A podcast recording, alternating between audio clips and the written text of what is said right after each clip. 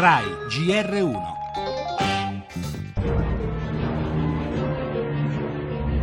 Io l'ho visto, quel camionista è passato a un metro e ho visto la morte. Davanti al nostro ristorante adesso qui vedo del sangue, vedo del, del, cioè è un casino. Tutti quelli che erano nella strada principale siamo stati bloccati con l'obbligo di stare all'interno, chiusi e la polizia non permette l'accesso di nessuno.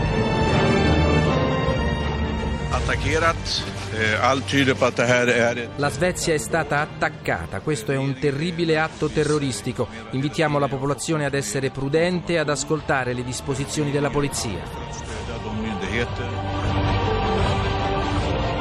Al momento non abbiamo notizie di italiani coinvolti, nel senso di vittime o feriti. Posso solo dire che abbiamo ufficialmente contattato tutti i nostri connazionali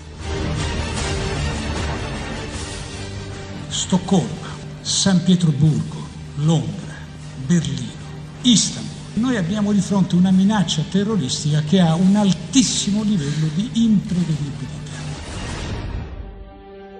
Quattro morti, 15 feriti, gli arresti sono due. La Car Jihad, la guerra dei camion del terrore, torna a colpire l'Europa, questa volta a Stoccolma, pochi giorni dall'attentato nella metro di San Pietroburgo e dall'attacco di Londra. Minacce imprevedibili, dice il ministro Minniti.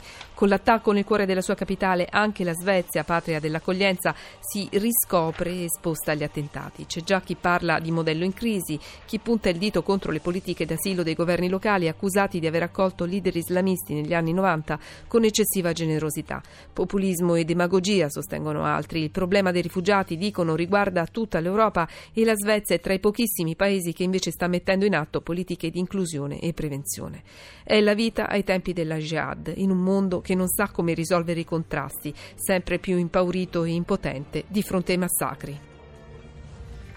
Ancora nel nostro giornale la nuova crisi internazionale dopo l'attacco missilistico di Trump in Siria, le reazioni di Mosca e le posizioni dell'Italia e dell'Europa. La cronaca, ancora un femminicidio, uccisa a Pietra Ligure, aveva solo 21 anni. Riforma della scuola, varati i decreti attuativi. Si chiude questa sera Cartoons on the Bay con la consegna dei Pulcinella Award. Sport, Formula 1 in Cina, bene le Ferrari nelle ultime libere, tra un'ora la pole.